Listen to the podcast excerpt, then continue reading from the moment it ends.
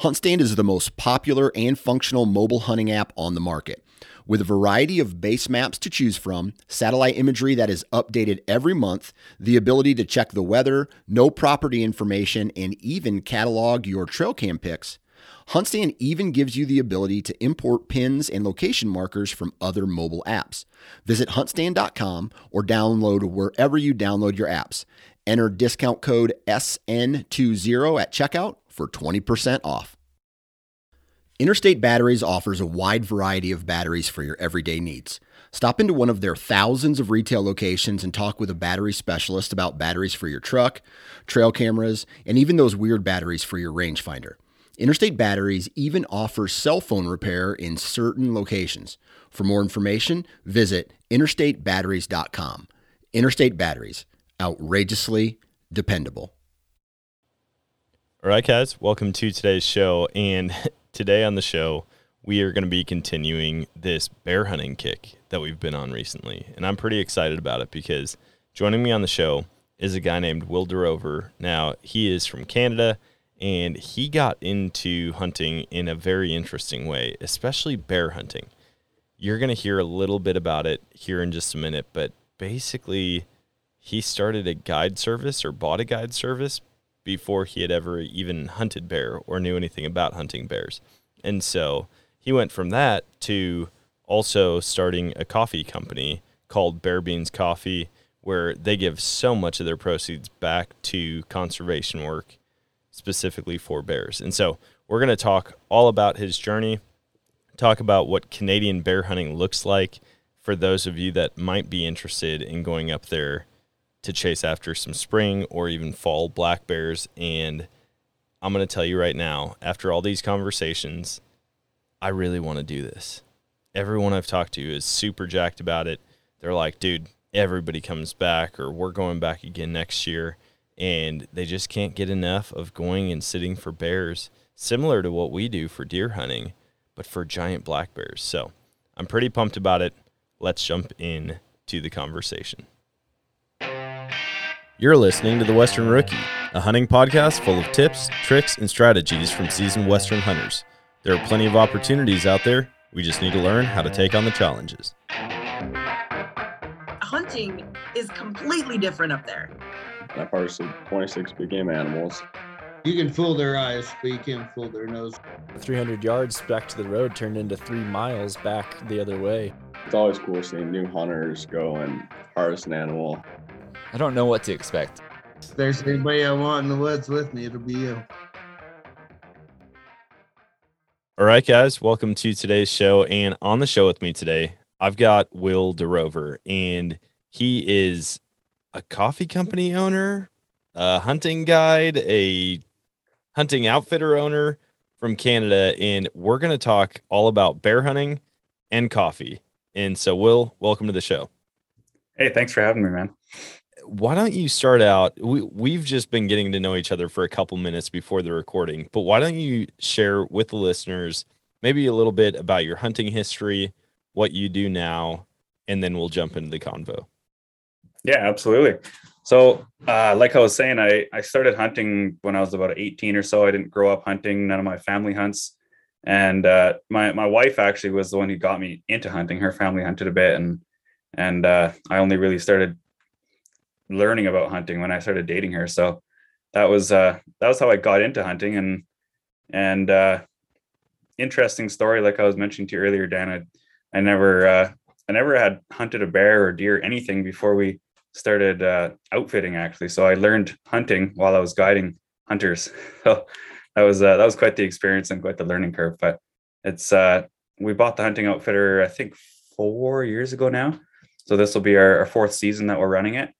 And uh, my business partner Brandon Friesen, he actually runs the outfitter, and uh, he's he's an amazing guide, and he's the only reason that we are successful when we bought the place to begin with. So it uh, it's been quite the ride learning how to outfit and meeting guys from all over the states and and uh, guiding them on hunts and seeing them be successful in their first bears or sometimes for guys have shot 20 or 30 bears and they're real picky about the ones they shoot. It's it's been an awesome experience yeah that's cool i guess I feel like that might be a bit of a shocker. Like I've I've got almost zero experience bear hunting.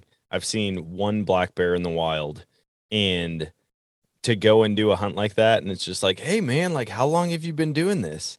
And you're like, well, I just bought the business. I actually don't know how to do this, but my partner does, and uh, I find that everybody I've talked to that goes up to Canada or really goes and does like a baited bear hunt anywhere, it becomes a yearly thing. They do it Mhm. every single year. And I think that just speaks to the type of hunting that you guys do and the Oh, yeah. encounters that people have. Even my buddy, he just he was telling me about a recent bear hunt that he went on. And I'm like, dude, you had you had a bear like two feet from you? And he's like, Oh yeah. He's like, I saw so many, they were walking right past me. And I'm like, dude, that's a whole different world. What was that Oh, like? yeah. I mean, not having that experience before or being like a hunter and then jumping into that world and seeing how it all works. What I mean, it had to be a culture shock. Oh, absolutely. Yeah, it was it was crazy. Like kind of, kind of the same as you. I'd never even seen bears around really. I mean, we were farmers, so we'd see them in the back of our field sometimes and we are harvesting corn or whatever. But it was always just like a, a wild animal that was way out there and it was kind of it was cool to see, but I was never into uh I never been close to them or anything. And exactly like you said, it's it's a whole different experience when you're sitting in a tree stand and there's bears, multiple bears sometimes that are coming from different angles. And black bears are so amazing for being able to like sneak up on you for a three or four or five hundred pound animal to just show up. And you turn your head and like whoa it's right there like 20 yards away. That's the, probably the craziest thing i've experienced personally is um, once in a while we'll sit with our clients in the tree stand if they're not comfortable being in the bush or whatever and and just to be sitting there for a couple hours nothing nothing and then all of a sudden you look to your right and you're like whoa there's a bear right there how did that thing get here so quietly that's that's unreal Have you have you actually shot one at this point or do you still just outfit? no i've i've harvested uh, i think five at this point Oh, nice. myself so yeah i just just got my spring bear here and uh so our our, our uh, outfitter is in manitoba and i actually live in british columbia on the west coast so um, brandon lives in manitoba and he does the he runs the outfitter there so i just harvested my spring bear here in in bc like two weeks ago so Nice. i uh tagged out for the spring That is awesome. Yeah, that is that's a hunt that I definitely want to do. Have you has getting into bear outfitting and then hunting has that sparked any other hunting interests? Are you like branching out and trying a bunch of other types? Oh yeah, absolutely. So I like bear hunting is what really got me hooked, and then from there, I've I'm all in on hunting now. I've I shot a nice whitetail at our farm when we still lived in Manitoba, and I've I've been unsuccessful so far, but I've gone on mule deer hunts for the last four years here in BC, and uh, man, those are tricky animals to hunt, especially when you don't know what you're doing. So Yeah, it'd be It's, uh, nice to I mean being up there, you guys have access to so much wildlife. mhm. and you know some of it's similar to here but i feel like you guys it can canada feels like everything is just bigger like the bears the moose the deer the mule deer the elk i don't know if it's the cold weather that forces them to like eat more nutrients or what but um when i see pictures coming out of canada of some of these mule deer. I mean some of the biggest mule deer in the world are shot in canada every single Mhm. year. Oh yeah, and whitetails too. We, uh, I think two or three years back, we we guided some whitetail hunts at uh, in Manitoba, and Brandon guided the hunts, and we had uh, some guys from Michigan come up, and they they shot this absolute giant tank of a whitetail, and the bot I can't remember what it was, but I think it was over three hundred pounds, and it was just Oh like an absolute tank. If you go on uh, Michigan Whitetail Pursuit on their website, you can see it. He shot it. They called it Frank the Tank. I think they named it. It was a, just a giant. So we, we have some really big, big body deer up here. It's nuts. I I mean, I grew up in Wisconsin, so as far as bodies go on whitetail, like in the US, we have some of the larger bodied whitetail. Hmm. But the fact that they continue to grow and get bigger, like just overall, it's funny when you see uh, a Canadian whitetail that's like a 180 inch deer. Mhm. It doesn't look like a 180 inch deer because the body is so large on it. Exactly. Yeah, I know. It's crazy. the proportions just change a little bit. Oh yeah. What um back to back to bear hunting. What what I mean, you had to learn everything from start to finish when it came Mhm. to bear hunting. Was any of it like I guess different than you were expecting? Or did you not have any expectations going into it and you just were like, I know nothing, teach me it all? Yeah, that that was pretty much how it was. And the part that I actually found the most cool is the um like I, I love processing animals afterwards they're after they're harvested like the skinning and taking the meat off and stuff like I, I actually now that I've been a guide for a bunch of years and done that I have more fun uh, like skinning and and taking the meat off of animals when other people shoot them than actually uh, going hunting myself. And it's the the big part of it especially at the outfitter is the like the camaraderie part. We'll take the bear back to camp and we'll stand around with all the hunters and and uh well while we're skinning and stuff everyone's standing around and having a good time. And that that part of the hunt is is probably my favorite part. Yeah, I I love the idea of like traveling. I- I'm guessing you guys get repeat guests that come Oh, yeah. back each year. And there's something about that, like traveling somewhere, going and hunting, and then the camaraderie, like you said, of just hanging out at camp.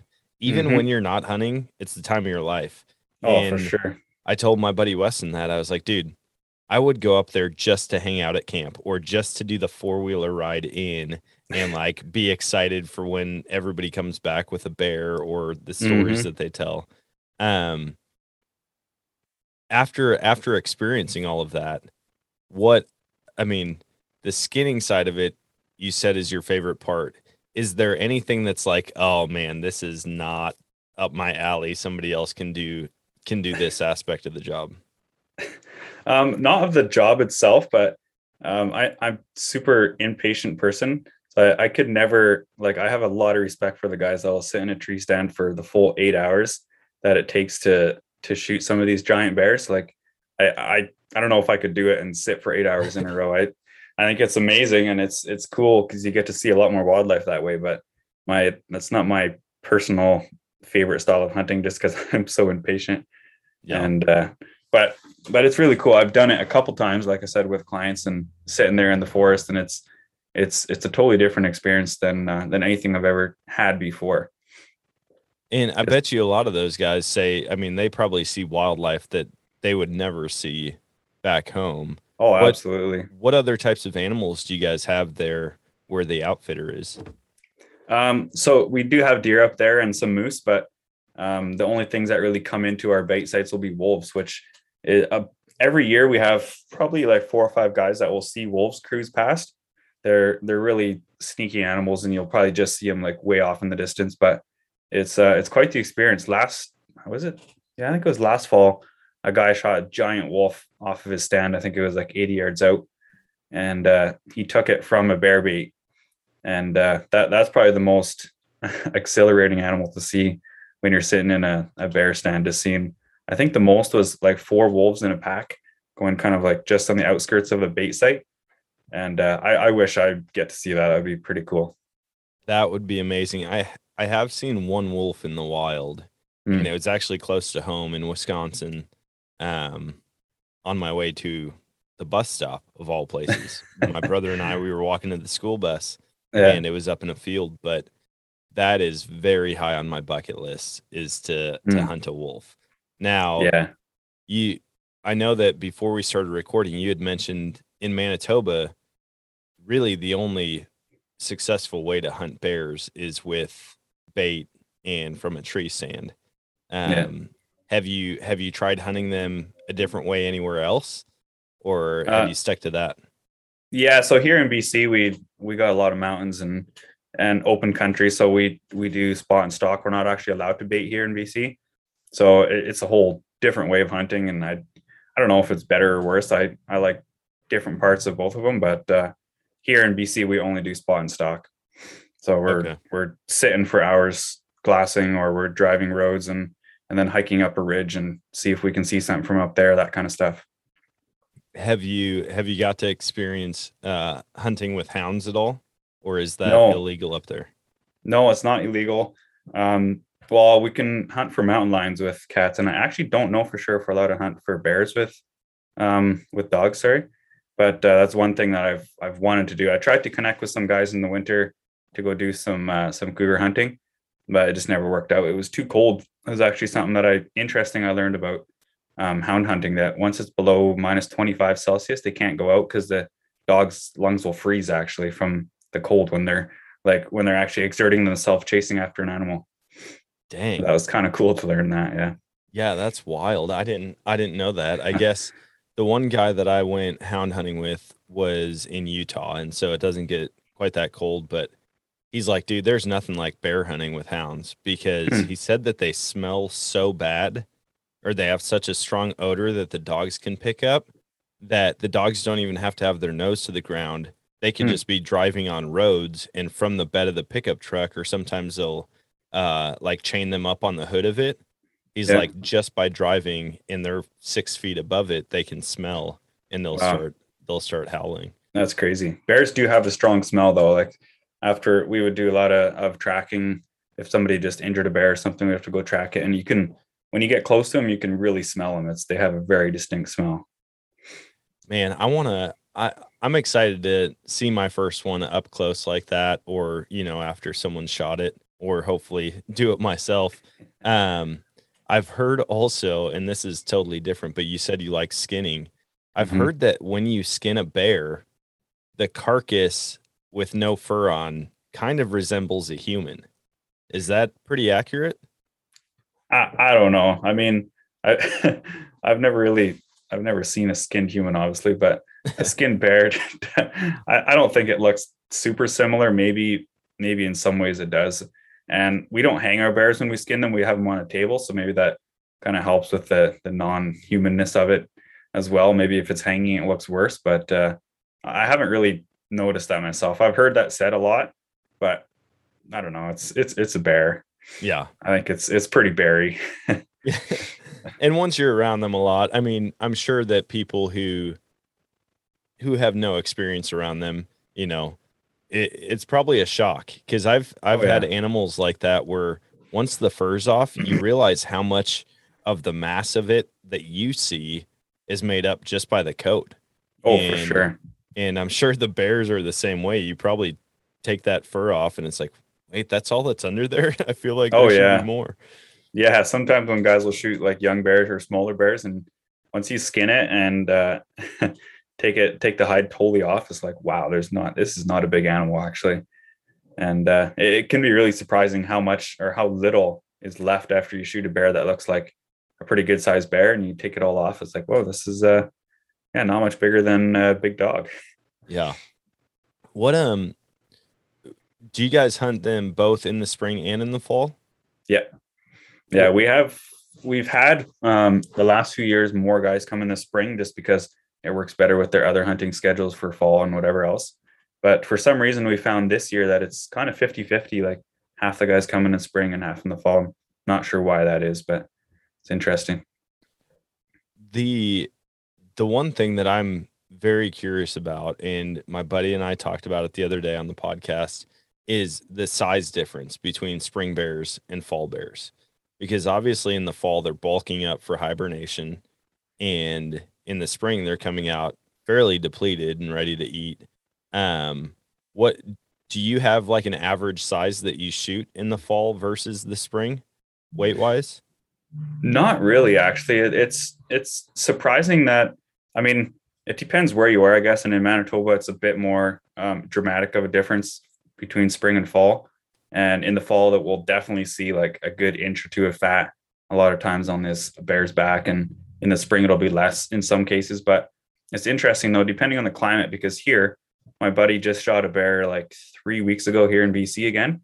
And we have a real temperate climate here. Like it, we get snow for like a week out of the year and it's it's like classified as a temperate rainforest so we're we're pretty warm here and this bear probably came out of hibernation like a few weeks before he shot it and it had two inches of fat on his back like it Dang. I- don't know how much it went into hibernation with but it was like wow this is crazy so i I think it really depends on the climate and i'm sure they'll put on in some cases 50 or 100 pounds of of fat in the fall, especially in, in colder climates. But uh, yeah, I think it depends a lot on the the area.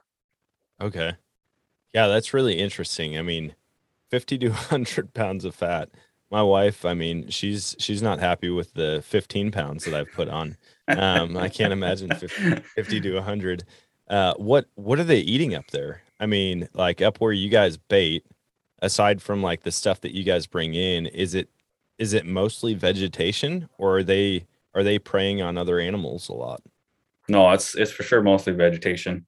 Um, some near some of the rivers and stuff, the bears will eat the fish and um, during certain times of the year, but it's definitely mostly vegetation. In the spring, it's like um, when we're just getting going in the in the early spring, it's like grass and dandelions and all that kind of stuff. We'll we'll shoot bears all the time, and their mouth and their stomachs are just right full of dandelions and soft soft vegetation like that. Oh, nice. Yeah. And then when you guys come in and start baiting, what are you bringing for them? I mean, I I always hear that they like sweets. Um and then I've heard things like beaver that they love beaver carcasses. What do Mm. Yeah. you guys bait with? So our normal bait is um, trail mix and mixed with peanut butter. So we will get like big 55 gallon drums of peanut butter and mix it up with trail mix and throw that in a barrel. And the they'll uh, the peanut butter mixes with the with the um, trail mix and makes like these balls and that just rolls and tumbles and they get their claws in there and work on that for hours and hours. And um, we've tried beaver before. I mean, it's we don't have access to a lot of beavers, but man, they go nuts over those things. It's Really? uh yeah, they just shred them apart. It's I- that uh whatever I can't remember what it's called anymore. The the gland that those beavers have that that certain smell and the bears just go absolutely crazy. That's really interesting because I didn't really know the the beaver thing at all. I mean, I just thought, you know, sweets and my mom would go to places and get like expired cookies and Mm-hmm. y- you name it. I mean, she'd pick it up at discount stores and just fill fill it with any type of sweet that she possibly could. And yeah. she would go and hunt them. But yeah, beaver, that's a that's a new one. Um are are these like are the are they skinned? Is it just the carcass or are they like full fur on everything?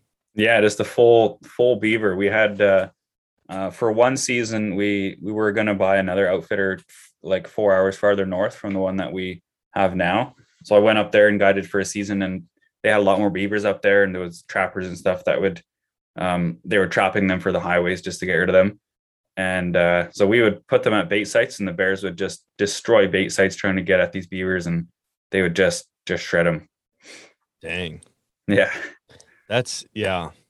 Canada is a whole different animal. I'm like Canada is basically because everybody from everybody in the US, you know, it's like Alaska. Alaska is the most wild place you can go. yeah. It seems like Canada is fairly I mean, the whole place seems kind of wild to us. um i- is there is there any other province excuse me, provinces that you are looking at getting into or even if it's just for hunting and not necessarily business? Yeah, well, personally, I would love to uh, to hunt a grizzly bear, and the only one of the few places left to do that would be um, Alberta, or I guess the Yukon. We could do it in too, but then you have to go through an outfitter. So I think as just a Canadian citizen, I can still go to Alberta if I have a Alberta resident that goes with me. Oh, nice. Yeah, so that that would be definitely one of my bucket list hunts is to get a grizzly. I've never even really seen one up close yet, so that's uh that's the whole nother level of bear hunting as grizzlies compared to black bears. Yeah. Would you do that with a bow or with a rifle? I don't know. I I'm I'm getting into bow hunting, and I wouldn't be right now. I wouldn't be confident enough with my bow to to take it against the grizzly. So we'll see. Hopefully, by the time I get the chance, I'll be more competent with my bow. I feel like even lifelong bow hunters, uh, once you once you talk about a grizzly being in front of them, I mean, I love shooting my bow, and I would definitely want to do it, but I would second guess myself pretty Oh, yeah. quickly. Like, somebody please have a rifle right behind me just in case things go south. Yeah, most bow hunters still do. I think um, that they'll have someone with a with a, a large caliber weapon standing right behind them just in case, because uh, those grizzlies are are something else. They can be extremely aggressive, and even with an arrow in them, I've seen them do a cover a lot of distance with the arrow in their vitals. Yeah. I'm out on that part of it. I, I I joke with my wife and with my buddies that if I knew I would survive, I would totally take like one swipe just like to have an awesome scar. But I'm sure seeing them in person, I'm like, nah, No, uh, I'm probably not going to risk it. I'm not. I'm not messing around with that. No. Um, the the five bears that you've got, have they been all with? Have they all been with a bow, or uh, are No. some of them firearms? Yeah, actually, all f- all of them have been firearms because I, Oh, I shot my first one in Manitoba, and that was just around the time when I was getting into hunting, and uh, that one was it was still on our farm or like close to our farm, one of my buddy's properties. But uh, and then out here in BC, I've never been able to get close enough to a bear to shoot him with a bow. This spring, we tried like crazy. We tried really hard. I got within 60 yards of one, like a super nice bear, me and my buddy, and then it, the wind changed and it got us. And so then we took our rifles out the next few times just because we wanted to harvest something before the season was over. So made it a bit easier. yeah the i think it'd be cool i mean especially over bait you know you have Mhm. a lot more assurance that they're going to be close Yeah. but i can't imagine trying to stalk a predator like that with a bow i mean to just sneak in on it because obviously their senses are elite and oh yeah. and i've watched those videos of guys that are trying to do spot and stalk and the wind shifts and they might be Mhm. 400 yards away and that bear just doesn't like it and it's gone even though Oh, it's yeah. across the valley That bear's nose are so so crazy. It's insane. So the one that we were sneaking up on, we got within like 60 yards and there was no good cover after that. So we had to wait for it to come to us. And just seeing that it was a huge bear, it was probably like 400 pounds or so. And it was just seeing it that close coming straight towards you. It's like, wow, this is your heart's going like a mile a minute. And it's that's like next level adrenaline. It's crazy. oh man yeah that would be wild and i've seen people that will like especially in the spring do predator calls for them. Hmm and so it's like not only do you have that where it's like coming towards you but now you're making a sound as if you're prey and he's coming in because he's hungry and he thinks he's going to get a free meal. Uh Yeah.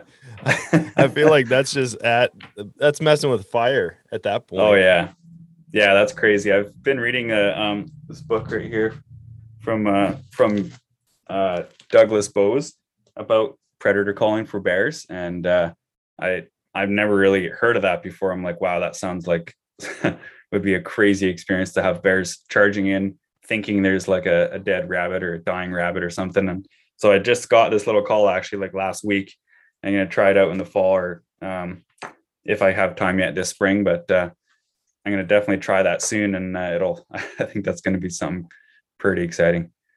Yeah, I feel like eh, I mean, anytime you're using a call like that for a predator, it's just a different level of like Mhm. adrenaline. And I see it even with coyote hunting. I mean, that's we've called in coyotes now. And uh in Texas we called in pigs with Okay. a with a piglet squeal.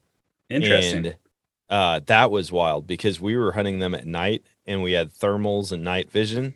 yeah. And when we did that, you play that piglet squeal, and instead of them coming in responding to prey, they're coming in because they think something's got a piglet and they're coming to defend it. And it Oh, was wow. literally the second that we hit that call, boom, two sows were running all the way Really? to us. But I want to do predator calling for for bears and wolves. I feel like Mhm. both would be a lot of fun. Yeah, for sure. So I what I've read and what I've been learning the last little bit is that when you're predator calling for bears, um, you want to make sure you got a, a big cliff or a tree or a big rock on your back because most of the time when you're in bear country, you're also in cougar country and they'll they'll sneak up from behind you or drop down from a tree or something crazy. So you want to be uh, very aware of what's going on around you. Oh my gosh. Yeah.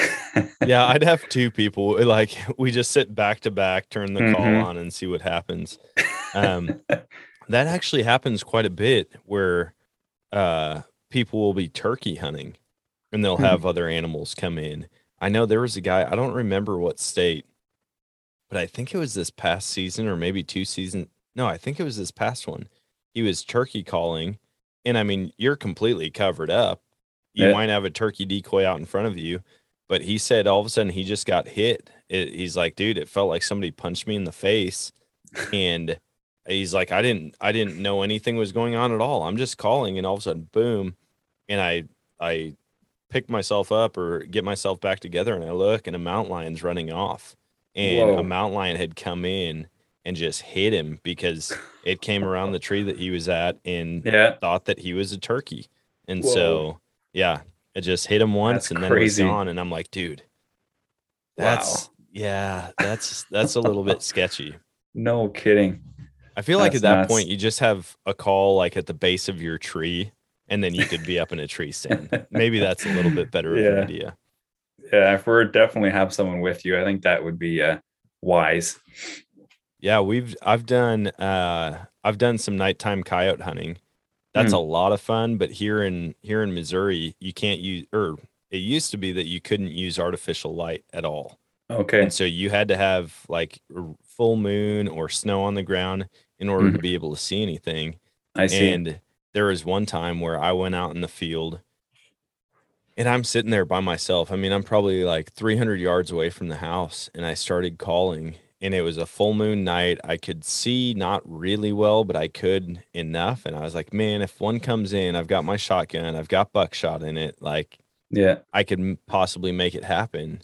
And I heard something snap right behind me, like five yards. and I just slowly turn, and there's a coyote that was sneaking in right on me. Oh wow. And uh, I ended up not even getting a shot at it because it, it got spooked and ran off. And by the Yeah. time I pulled the trigger, it was too far. But uh, Wow. there, That's yeah, there's just a different level when you're trying to tell them that you are free food Mhm. and they come in they're not you know nearly as worried about human presence at that point or like checking their surroundings i feel like they're just coming in to eat Oh, exactly. I, like I've, I've been reading and stuff, and it's like, well, be the prey. Like move around and then call a little more, and then move some more. It's like, okay, well, I'm the prey. This is uh, this is interesting. yeah i'm baiting Uh, with myself Yeah, exactly. It's uh, most situations probably the least favorable thing you could be doing. oh yeah um do you guys ever hunt from the ground at the outfitter or is it always in a tree Yeah, usually it's in a tree. Sometimes if if somebody um, for physical reasons or whatever they can't get up in a tree stand, then they'll sit in a ground blind. But most of the time it's uh, in a tree stand. We've had a couple times where we've had um, vets come that have been injured and stuff, and they can't climb or whatever, and then we'll uh, we'll get a ground blind set up for them. But it usually works better from from a stand if you can. yeah have you seen and what is the reason that it works better from a stand is it visibility is it wind is it something else Yeah, a, a kind of a combination. I mean, you're you're up above the bears, so if they tr- come in and they try to circle around to see where the um, like if there's something at the bait already, then there's a, a lower chance of them seeing or smelling you. And yeah, you're up in the trees, and so then when they're real close, they're even and they have terrible eyesight, but from 20 yards they can still see pretty good. So yeah if you're if you're up in the tree as well as 20 yards away, then the, there's less chance of them seeing you. Are are you guys basically putting people in stands based on wind direction, or do you guys have like a pretty good scent control regimen that you go through, um, or is it you know you get them up there, the bears are so focused on food, it's not quite as big of an issue. No, we do try to play the wind as much as we can. Usually, uh, the way it works, we'll we'll have lunch at like 1 p.m. or something in the afternoon, and then we'll go um, we'll go to the tree stands like two to three or something, and then we'll we'll definitely we'll have a few sites that we're thinking of putting them in, and then depending on the wind, we'll pick okay, this one's better for it, and and uh, it just gives them an extra uh, that extra edge.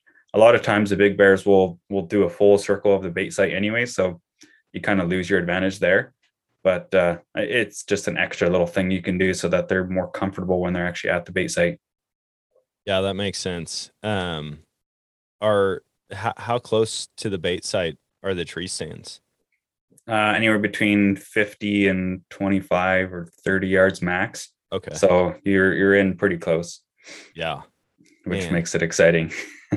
yeah, I could imagine, especially it I feel like everybody I've talked to recently about bear hunting, they all say the same thing that you did earlier about how sneaky they are. Like a Mhm. bear, uh, I mean, that's not a small animal by any No. means, and how quietly they can get in there.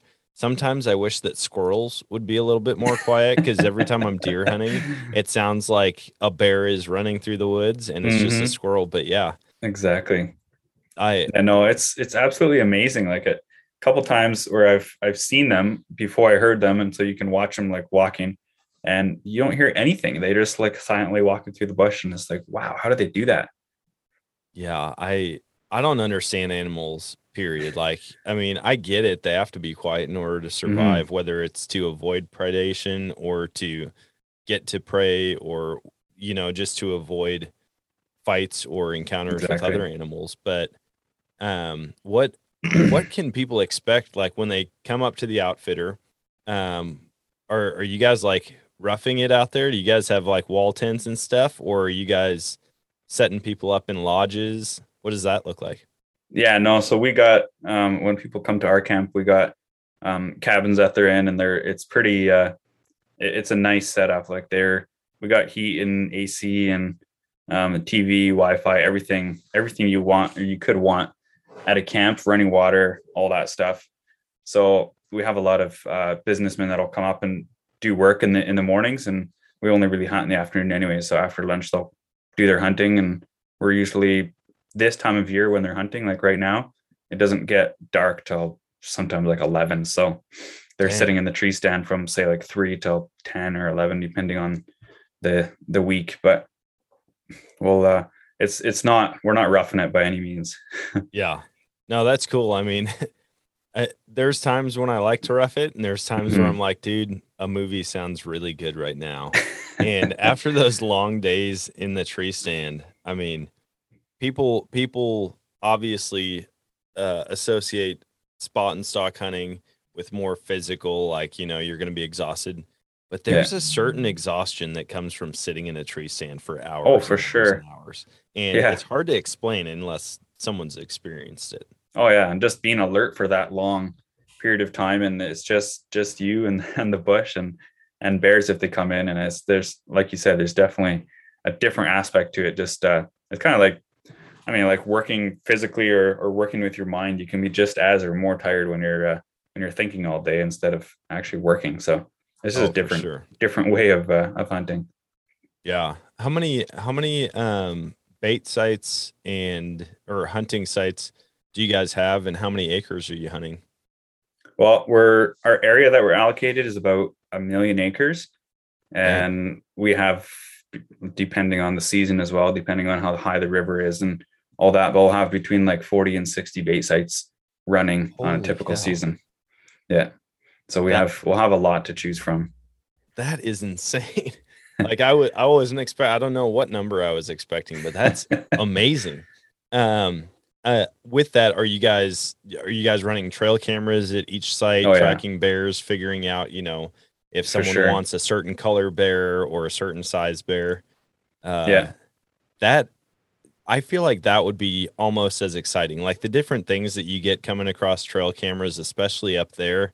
Mhm. Um, and then on top of that, that's been one of my favorite things with whitetail hunting is being able to track them and just like track the progression. Like, hey, I remember this deer from last year. Now look at where it is.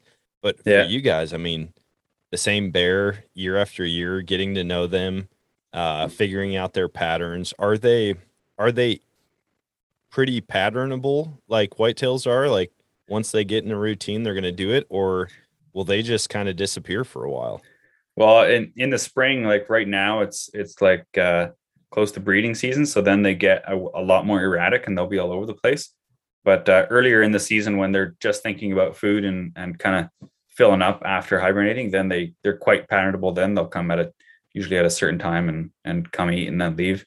And then in the fall again, when they're really looking to put that extra weight on, then they'll be more patternable. But like late spring, they can get real uh, squirrely. They'll be all over the place they'll show up they like we've had them show up like 10 or 20 miles away in a short like period of time because they're big boars or they're chasing females or whatever they're doing looking to expand their territory and they'll travel like crazy Dang. Yeah. That's wild to think. Like 15 to 20 miles, just oh yeah they're they're just going. yeah Man, uh, do you guys have? uh, Are they kind of the top predator up there, aside from like packs of wolves? Yeah. Yeah. Yeah, for sure. We got wolves and bears. We don't have any grizzlies in that area. Um, and so way up north, I think I can't remember what the town is called, but there's one area in northwestern Manitoba, I guess it is, where we got grizzlies, polar bears, and black bears all in the same like area. I think that's one of the few places in the world. So that that's kind of cool, but that's definitely not where we are. Is can you hunt polar bear anywhere anymore, or are they completely off the list? I'm as far as I know, you can't hunt them unless maybe there's some special tags that you can get through um, through the natives or something. I'm not Okay. 100% sure how that works, but um, as far as I know, you can't hunt them. And if you do, it's like hundreds of thousands of dollars. Oh yeah. Yeah. I- I'm not gonna have that problem anytime soon. I, I won't be able to do that.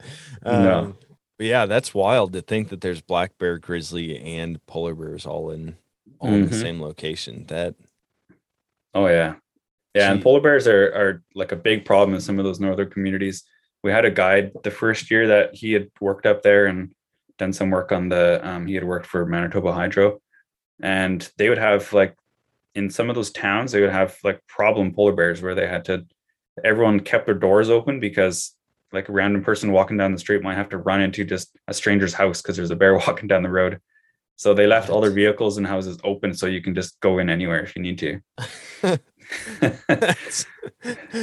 I can only imagine like just sitting there watching TV at night and some stranger burst through your door, like sweating and out of breath because there's a bear. Yeah. Oh my gosh. Yeah, that's a that's a problem that, you know, us down here in the lower 48, we don't have to really worry about a whole lot. yeah, no, and there's a similar. I don't know how bad it is exactly because I don't know. I haven't heard any firsthand accounts, but they they banned the bri- grizzly bear hunting here in BC a bunch of years back, and there's some towns now in like in grizzly country where the grizzlies are getting so bold because they know nobody's going to hunt them. They can do what they want pretty much. That they're coming right into town, and and people are scared for their kids and for themselves, and it's it's getting real crazy.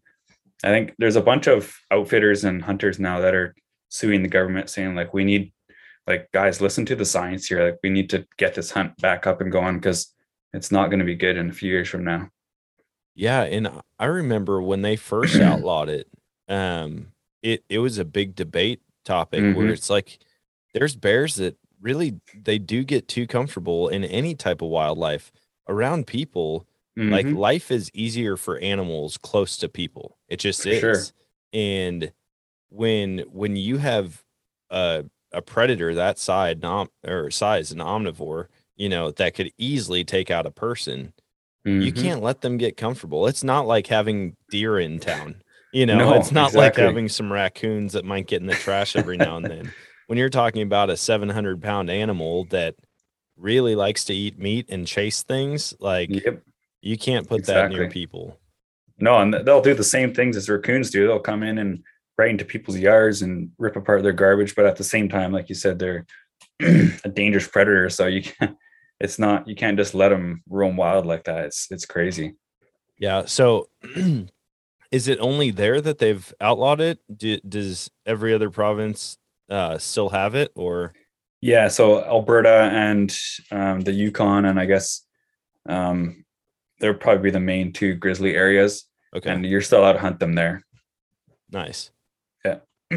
Yeah. grizzly man.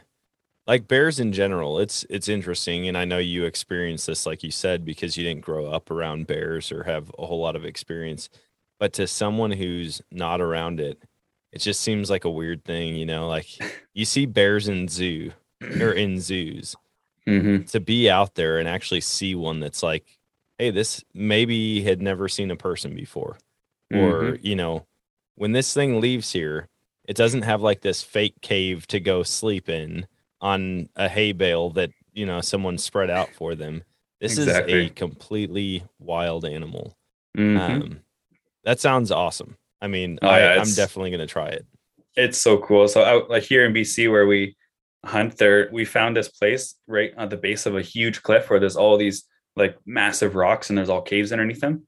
And we found some really cool bear dens where you can see that they've been living in there and we've never seen like fresh sign of them, but you can that bear smell, you could see you know that they were there and that they're living there. So it's it's super cool to to see that part of of nature, not just when they're out feeding or whatever, but this is where they live. Yeah. Do, like each I guess I don't know how to say this. Does a bear have the same den like night after night for a certain period of time or will they bounce back and forth between multiple dens like throughout a week? I'm not actually sure. That's that's a good question, but I'm not sure if they bounce around. I know some bears will stay in the same like general area for a long period of time, but I don't know if they go back to like a specific home for better lack of lack of better term. But I'm not sure if that's what they do or if they just kind of just bed down wherever they end up that night. Yeah. I know. I mean, I've heard some stuff about it. Uh, I think it was Clay Newcomb was talking about um, how how bears, you know, like one year might have a certain den and another year might have an, a different one. But I didn't Hmm. know if it was like for the full year or if they're just talking about a general area. And then another thing that I thought was really interesting is that they've been doing studies, and Arkansas actually has a really large bear population Mhm. which it seems crazy far south for that. But um, I was just down there two days ago and I was talking to a guy and he was showing me pictures of giant black bear that come Yeah. in uh, that he has on his trail camera. Um, but anyways, they they've been finding that a lot there's not a lot, but there are several bears that will actually hibernate in the hollow part of a dead tree, sometimes 40 feet up in the air. Oh, And so wow. instead of being in a den down low, they actually somehow can fit down in these Huh. hollow parts of trees and they'll spend the whole winter there or you know they'll give birth to cubs up there. Yeah. Wow, that's kind of cool. Never Yeah, heard of that before. That's They seem like a really versatile animal and yeah, you'll have to check it out. Go I mean just look Yeah. it up and look up bears hibernating inside of trees. There was another one and I know we're kind of getting off on a tangent here, but that's all right. uh, this guy he was cutting down a tree and he had a Mhm. chainsaw with a giant bar on it and he cuts down this tree and i mean he cut it like a couple feet off the ground yeah. uh, but it was like three trunks all uh, conjoined at the bottom okay. they came up and as soon as he cut it it tips over and out pops a bear out of the stump that was left and he had Oh, no wow. idea i mean he was just logging Yeah. and he sh- I'm like, dude, that'd be the most shocking thing ever. You know, normally you have to make sure the tree doesn't fall on you, Yeah. and now you cut it down and a bear pops out of the bottom. oh, of it. that's crazy. that's another good video. I man, I get lost. I get if it wasn't for my wife keeping me on track, I'd be watching YouTube in like short videos all day long because I don't know, they're fascinating. That's awesome. Um, how many people do you guys can you guys have up at camp at at one time? Like say a group of guys wanted to come up and and do a bear hunt. Yeah, usually our groups are like between six and ten or so. The max we can do is twelve. Okay. And a, a nice week for us, like just the for running the camp is yeah, eight eight or ten is just a nice a nice number so that we can everyone's taking care of the best. Twelve is gets a bit bit much unless we get extra guides, but Yeah, that's awesome. yeah, Um, no, it's it's a lot of fun. We're legally we're allowed to guide um, three hunters per guide, Okay. and that that works pretty well. yeah. That I mean, the logistics of it, you've got it figured out. I I'm I'm at the point you were when you bought the when you bought the place. Um, but speaking of of buying businesses, why don't you talk about Bear Beans Coffee for a bit? Yeah. Because I know that you got into that and I, I checked out your website and it's all about um, good coffee and helping bears. And so Yeah, I feel like I would be doing you a disservice to not give you a chance to share about that. No, I appreciate it. So last year, um, it was kind of our, our second season of of COVID, which was really hard on us because the border was closed and people couldn't come across. And like all of our clients, except for one, are American, so that, that hit us pretty hard for a couple seasons there. And uh, we were trying to think of ways like how can we keep this thing alive? How can we stay in the bear hunting industry and and uh, and kind of keep going with it? And kind of at the same time, I had moved away from Manitoba back here to British Columbia. So I wasn't physically at the outfitter anymore and I couldn't really help as much as I would have liked to at the time. So we were thinking of different things to do. And I'm like, well, I drink a ton of coffee and um, I love bear hunting and I kind of want to do something that where we can like give back to bear conservation because I thought that was kind of cool too. And I did a whole bunch of research and yeah, we kind of started it from nothing. It was just an idea in I think October and December we kind of got started selling coffee and promoting the brand and stuff. So it's uh it's been quite the ride starting a business from nothing that way and and uh yeah, figuring out how that all works, shipping it and and uh getting good coffee. I had to learn about about coffee because I like I was saying earlier, I I drank coffee since I was a kid but uh, it was always just garbage grocery store coffee. And now I'm now I'm starting to learn a lot about good coffee, and I can't drink that other stuff anymore. So it's uh, it's been a learning experience in all kinds of ways, and it's so much fun. And another thing of it was that my wife and I we've kind of decided that from now on we're not going to be part of any business unless there's an aspect of like giving back to a community of some sort. So this was perfect fit for that. So we're able to give 10% of our proceeds back to conservation all over North America. And it's it's been super fulfilling. And we've met so many great people through the course of it just in the last like six months. Yeah, that's amazing. And I mean, coffee coffee is like a staple all across civilization. I feel like anywhere you go that has civilization has coffee. I mm-hmm. this is one of the areas like I mentioned before we started recording that I just I don't relate to people because I'm not a coffee drinker. And it's really funny because there's something there's something so intriguing about coffee that even though my wife isn't a coffee drinker, she wants me to be one because she just thinks it's cool. She's like, just uh. for you to like wake up and have a cup of coffee in the morning, I just feel like there's a level of attractiveness about it. And I'm like, really? Really? I've literally never thought uh, like if I saw you drink something, it would make you a better looking person. And uh, anyways, it's just kind of a joke that we have. I'm like, oh, oh yeah, so all, you like all the hilarious. guys at Starbucks? Are they more attractive to you? Well, oh, maybe I'll have to send you some coffee, and then you'll be more attractive to your wife. Uh, I know, right? Yeah, I I've tried it like here and there, but yeah, like I told you, I've never had a full glass of coffee in my life. I mean, huh. everyone, and it's funny because literally everybody wants me to try it. And I'm like, guys, you're wasting good coffee on me. I don't know. like you could give me Folgers or anything else because yeah. I'm not a coffee drinker. I just won't even probably be able to. I'll, I'll be able to tell a difference in taste, but I don't mm-hmm. even know what it's supposed to taste like if it's good. Exactly. And, yeah, my that's funny. My wife is like that too. She's never drank coffee, and she'll try some from me sometime. And I'm like, "Hey, try this coffee. This is a new one." And she's like, "Yeah, it's just coffee." oh yeah. Yeah. Well, it was the same thing for beer. Like early on, there's those people mm. that could tell you almost everything about a beer just by tasting it. And yeah. I'm like, I, I just don't like.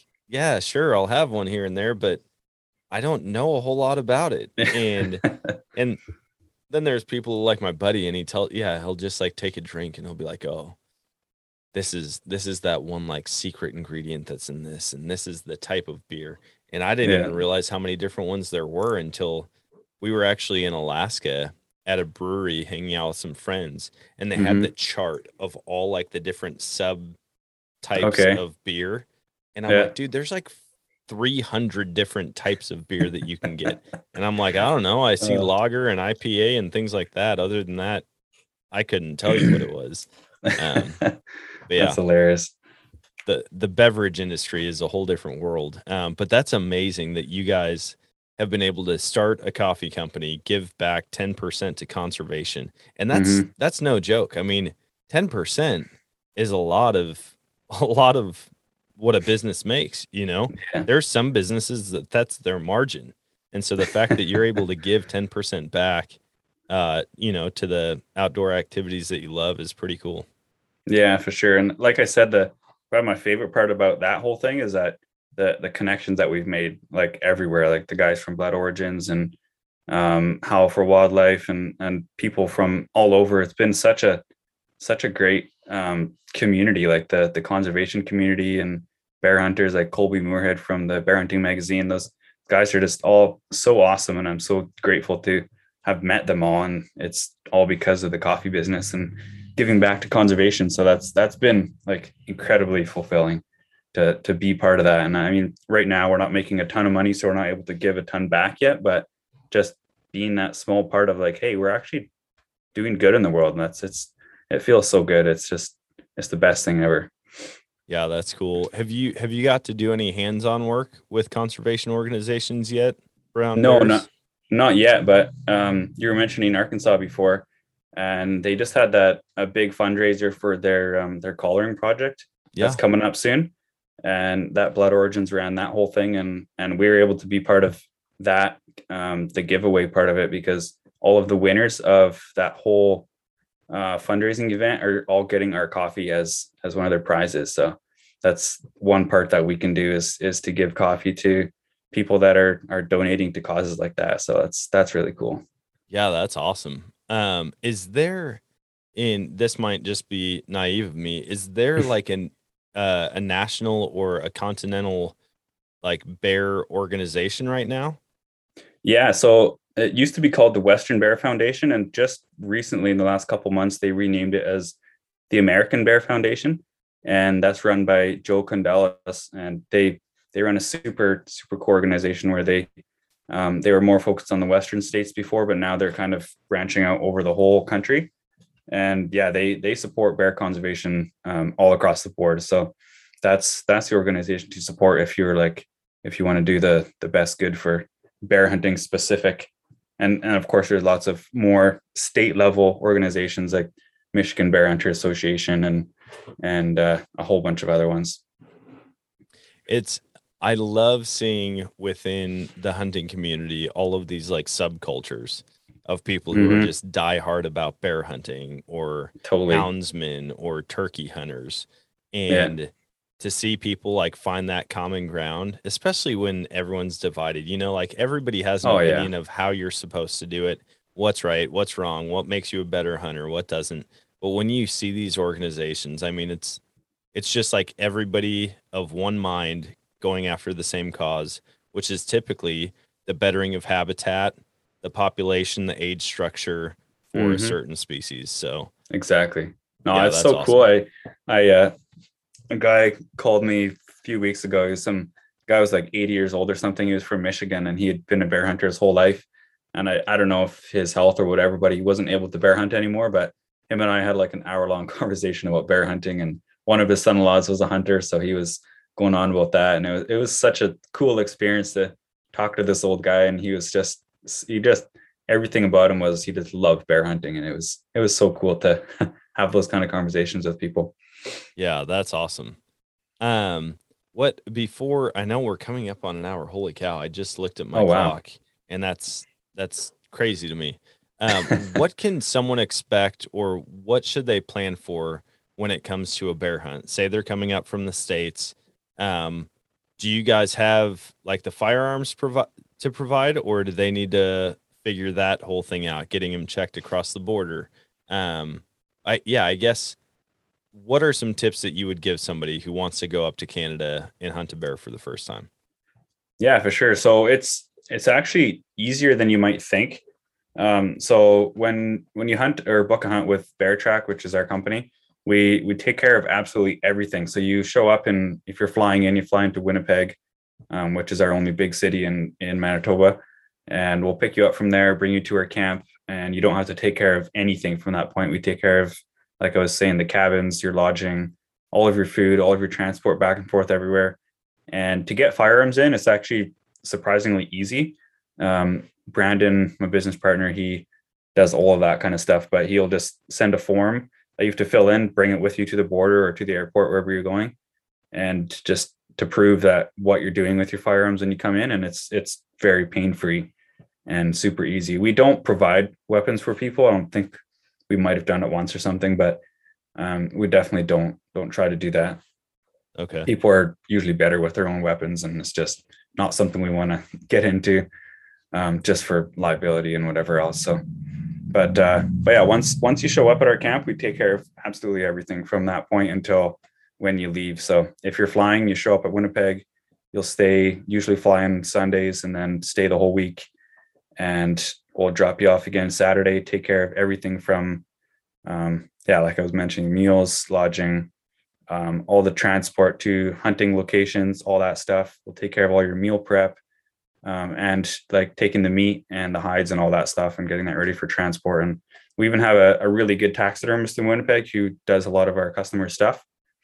And uh, so we can take care of organizing that as well.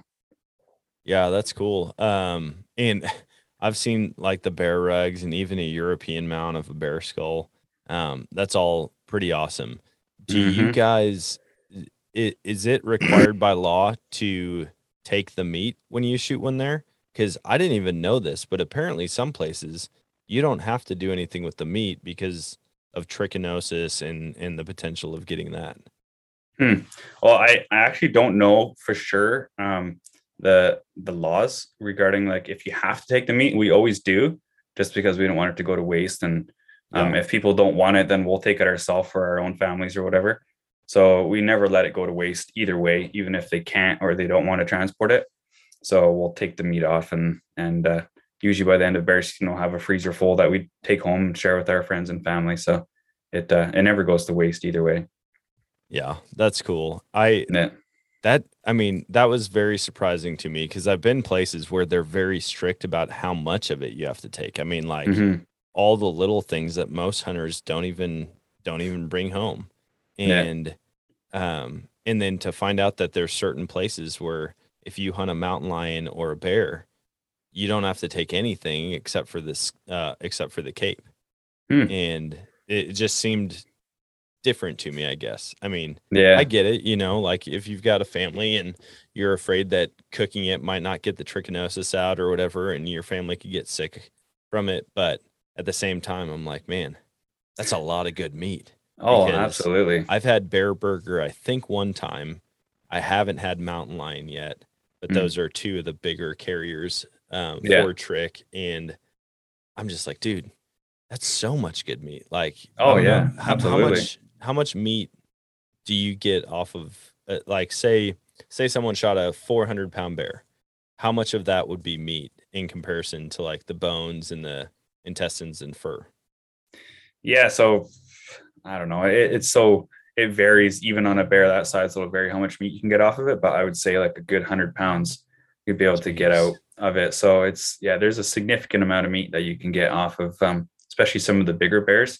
It's uh it's it's really good and it's it's super good. And people sometimes a lot of people will ask, like, oh, you guys eat bear? Like that's isn't it kind of gross? And I'm like, no, it's you got to prepare it proper and and take care of it right. But it's actually can be really good, really good meat. And the trichinosis, as long as you cook it to the right temperature, then there's no nothing to worry about at all. So yeah it's uh it, sure you got to be aware of it, but but it's not like it's gonna be a huge problem. yeah what's your what's your favorite bear recipe Um, so we make like pulled pork style usually of uh like bear roast, and we'll we'll slip put it in a slow cooker for like up to two days sometimes. Just put on super low and just let it go and let it go, and it's it turns into like absolutely amazing meat. oh my God. Just gosh super super tender and just yeah like falling apart, and I love it. It's so good. I should have known not to ask that question because of this meal plan i'm on i can't i i mean i'm very limited on what i can eat right now and so Oh. just you saying that i'm like oh my gosh i would do anything for that meal right now well, Well, it's awesome. Well, what's next for you, Will? I mean, because obviously you're it seems like you're kind of a serial entrepreneur. You love looking Yep. for the next thing. Um, but bear hunting and the conservation of bears has found a special place in your heart. Uh, what's next? That's a good question, man. I I uh, I- I've been putting a lot of energy into the coffee business recently, and I I mean, still now it's it's I have a full time job on the side that's completely unrelated to hunting or anything. Um, my family business is uh, we grow like ornamental plants and stuff, so I, that's my full time job. But uh, yeah, I've been putting a lot of of work into bear beans, and I think what's next is they're going to keep growing that brand into um, and keep supporting the conservation with maybe merch and all that kind of stuff. Right now, we've just got the three coffees, and I could see it going into all kinds of other stuff. I got ideas for um, branching out into more beverages. Maybe there's some local breweries that are really cool and that are pretty like outdoors minded. So I have some ideas of of maybe branching into that market eventually. But uh, for now, we're we're pushing the coffee and seeing how far we can get with that. Man, that's awesome. And dude, yeah, I feel like you could have some pretty cool marketing if you get into like the beer side of things. Mhm. Like you just have a drunk bear on everything. Like it, it'd be like a mascot. You're gonna end up having a professional team named after it. yeah, exactly. Well, man, before we hop off this call, I want to give you a chance to share where people can find you, where they could book a hunt, where they could uh, buy some coffee, and um, yeah, hopefully, hopefully people take advantage of it. I know we might have a side conversation after this about a potential hunt in the future, but um, where can other people find you? Yeah, absolutely. So for the the bear hunting and the the outfitting, um, if you hit up Brandon, my business partner at uh, beartrekoutfitters.com or uh, Bear Trek Outfitters on Instagram, he'll get you all squared away with bear hunts and answer any questions you have. Um, he's the the best bear hunter I know, so um, don't be asking me, be ask him because he'll give you better answers. And uh, on the coffee side of things, uh, bearbeans.com is our website and you can follow us on Instagram at uh, bearbeans.coffee. That's awesome, man. Well, again, I appreciate you hopping on the call.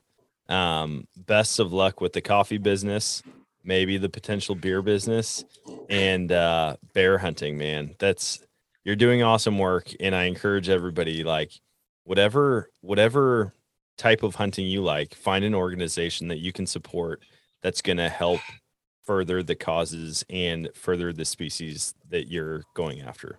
So, thanks, man and uh, have a good year. Thanks, Dan. Appreciate it, man.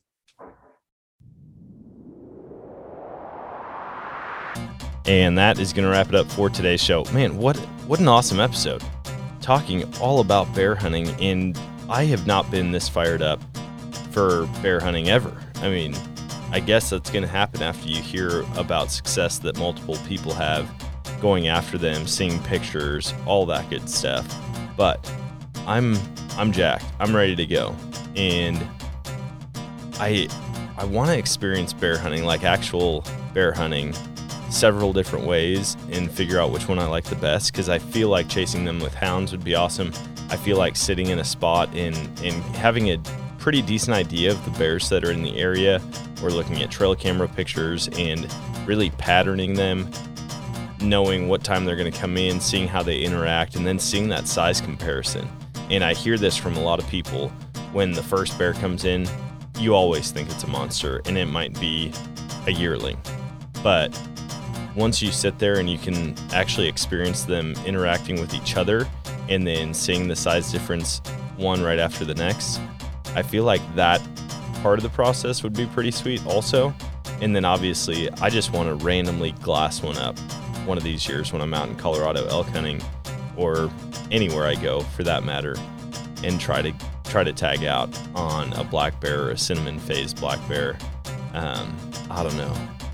I it's piqued my interest to say the least, and we'll see what we can make happen here in the near future. But hopefully, you guys are getting food plots in. Hopefully, you're getting draw results back right now and finding out that you drew the hunt of a lifetime. I I'm still waiting. I'm hoping for that.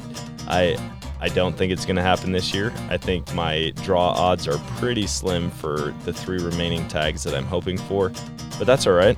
Next year, my odds increase, and we're just going to keep knocking out preference points and applications, and eventually something great is going to happen. So I'm going to let you guys go. I hope you guys enjoyed that one. And until next time, get out there and chase a new adventure.